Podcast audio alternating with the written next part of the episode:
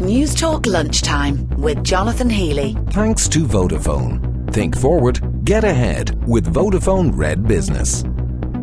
This is the Newstalk Lunchtime Vodafone Business Podcast, and today we're going to talk about the perfect pitch and exploring effective communication strategies for your business. For that, I'm joined by Barbara Moynihan of OnYourFeet.ie. Barbara, how are you?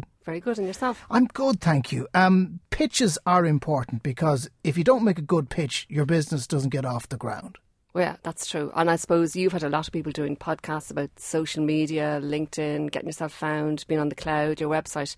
But your pitch is what happens when you're face to face with people. And like the face to face communications, they're always going to be there. So if you meet somebody and they ask you the simple question, what do you do?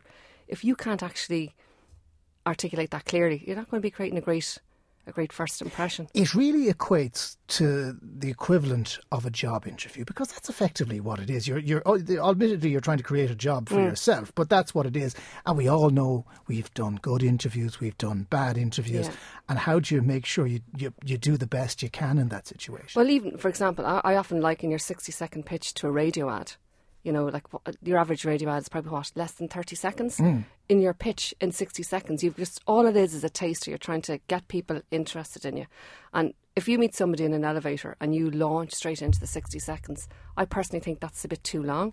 I, I always talk to people about having your conversational pitch. So when somebody asks you what you do, you drip feed, then they ask you another question. So it's more a two way thing rather than just bombarding the whole 60 seconds, which is 120 words all in one drop. You know? the, the elevator pitch is, is an interesting analogy, isn't it? You, you get into mm. the lift, and I think that the, this, there was a famous story from Apple years ago of God forbid one day you get into the lift and Steve Jobs is there. What do you say to Steve Jobs, the most influential man in your company, mm-hmm. if not in the world of technology?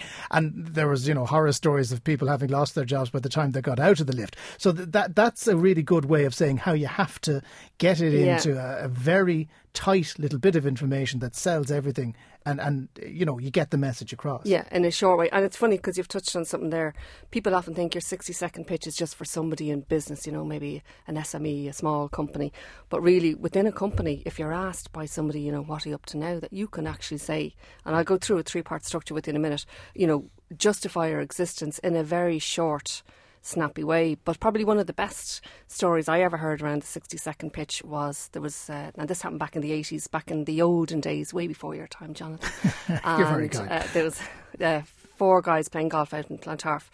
And one guy said to the other guy, Tony, what do you do? And Tony said, I'm an electrician, but I'm a little bit more than your average electrician because I actually can wire computers so that they can talk to each other. Now, back in the 80s, getting computers to talk to each other was totally new. And that guy, Tony, ended up networking every single branch of AIB, because the guy he was talking to was from AIB, every single branch of AIB in the Republic of Ireland, and then did them all in the UK. And had he just said, I'm an electrician, he probably never would you needed, the, that. You needed the added bit you that just gave the intrigue, a yeah, little bit of exactly, intrigue about yeah. it. And th- th- I saw something actually at mm. the Cork Innovates uh, mm-hmm. event in Cork, which was this elevator where you had to go in and you had to pitch something in the elevator, and they suggested I go in and do it. The thought of it scared the living daylights out of me because it's mm. just not how my brain is wired. Does you, yeah. Do you have to be in the right frame of mind to go in? Well, see, here's the thing. I mean, I work a lot with people on presentation skills and the pitching skills, but uh, most people will tell you the 60 second pitch is more difficult than any of them because it's a totally different skill. Like you're here chatting away in the radio, you probably have your notes and whatever. Um, in the real world, you've only got a snippet. It's very short, very snappy, and that's why you really need to have a really good structure to help you get that message across. Tell me about the, the three points you wanted. The three part structure. So there's lots of different ways, but there's one this one that I normally use with people. It's good because your pitch is not about you it's about the person listening to you. And the structure stops you from listing off, I do this and I do that. So the, the three parts are what you do, why people need you, and how you're different. So the what, why, and the how. So the what part, when people ask you, what do you do? You don't just say what you are. So, for example, if somebody asks you what you do, you don't say, I am a tax advisor. You say, I help people to pay less tax. So you see the difference. It's a very subtle difference, but just putting yourself, how can you help the person you're talking to? or people that they know. So that's that's the first thing, how you help others. The second then the why, why you exist, you know, and again some people say, Oh, I started my business because I'm really passionate about whatever. Really that's not of benefit to your listener. Um, You can't be existentialist about this. You have to kind of you're, you're there for a reason. Why do they want you, as opposed to Exactly. why you think they want? you? Yeah, exactly. And I came across a business recently called Placelift. It's just a fantastic idea. It's where if you're selling your house or renting your house, they'll come in and they'll give like a facelift to your property. So, so Placelift, I thought, I think it's a very clever name. So the why for them, the reason why people would need somebody like that to help you is if you are renting your property or selling it, you want to get the biggest bang for your buck. So this company comes in and helps you to make small changes to get you big results. The first two are are good, but the last one is tricky. The how. Yeah, how Don't you're get the if you don't get the how right, your pitch is lost. Well, you see, here's the thing. Sometimes people think they have to have this famous USP, you know, the unique selling proposition. And if you have that, brilliant. But most people don't. They're just a bit different or, or a little bit better. So, again, looking at it from the point of view of what are you doing that your competitors aren't? And one way to find out is because sometimes people say, "Well, I have no, you know, I have no USP. I'm not different." Ask your customers why do they come to you. You might be surprised. It might be just purely because you've got longer opening hours. You might be more competitive. Maybe your follow-up service is better.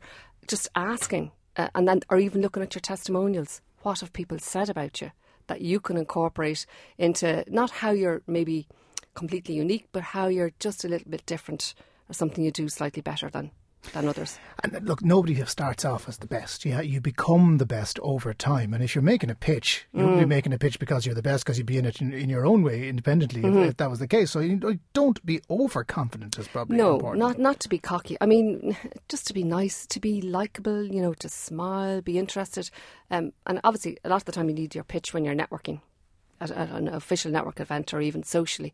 But just by actually chatting to people and listening to them and letting them do most of the talking and just popping in the little bits of your pitch where it's appropriate. Because the last thing, I'm sure you found it yourself, you ask somebody what do you do and they launch into the whole Ah, thing yeah, and think, oh my God, hour, yeah. how am I going to get out of this now?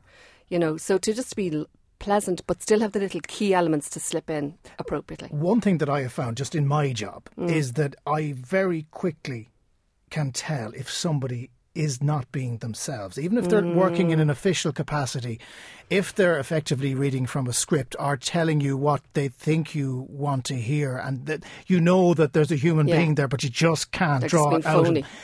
That's a problem in a pitch, isn't it?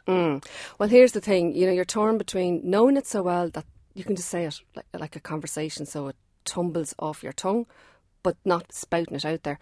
So, one thing I would suggest to people is when you've got your pitch, when you've got the structure, record it onto your phone. Like all the smartphones nowadays, they have the voice recorders. Get over the fact you don't like the sound of your own voice. Nobody does. Well, maybe the odd person here and there. I, I don't. I I don't. I might listening actually like, yeah. But no, most of us don't. In fairness, but there you go. If you listen to yourself on the phone and you think, "Wow, a I sound dull and boring," well, then look at where you're going to maybe inflect your voice or drop your voice or Yeah. add a bit more enthusiasm, and also it just makes you become comfortable with the word. So not that you're learning by heart, but that it can just be more conversational, more natural. Finally, just for Mm. people who are listening to this, Barbara, who are listening to this podcast, what should they do right now to get the ball rolling on their perfect pitch? Well, apart from going to my website, because I do have blogs there with lots of tips on how to structure On your put it feet dot ie. On your feet.ie. I would say sit down, look at the three things. What is it that you're doing for people? How do you help them? Why do they need you? And then ask your customers how you're different or better than your competitors. Barbara Moynihan, I'd say you've never had a boring journey in a lift in all of your days. Mm. Thank you so much for talking to us. Barbara Thank you. Moynihan of onyourfeet.ie, part of the Newstalk Lunchtime Vodafone Business Podcast Series. Newstalk Lunchtime with Jonathan Healy. Thanks to Vodafone. Think forward, get ahead with Vodafone Red Business.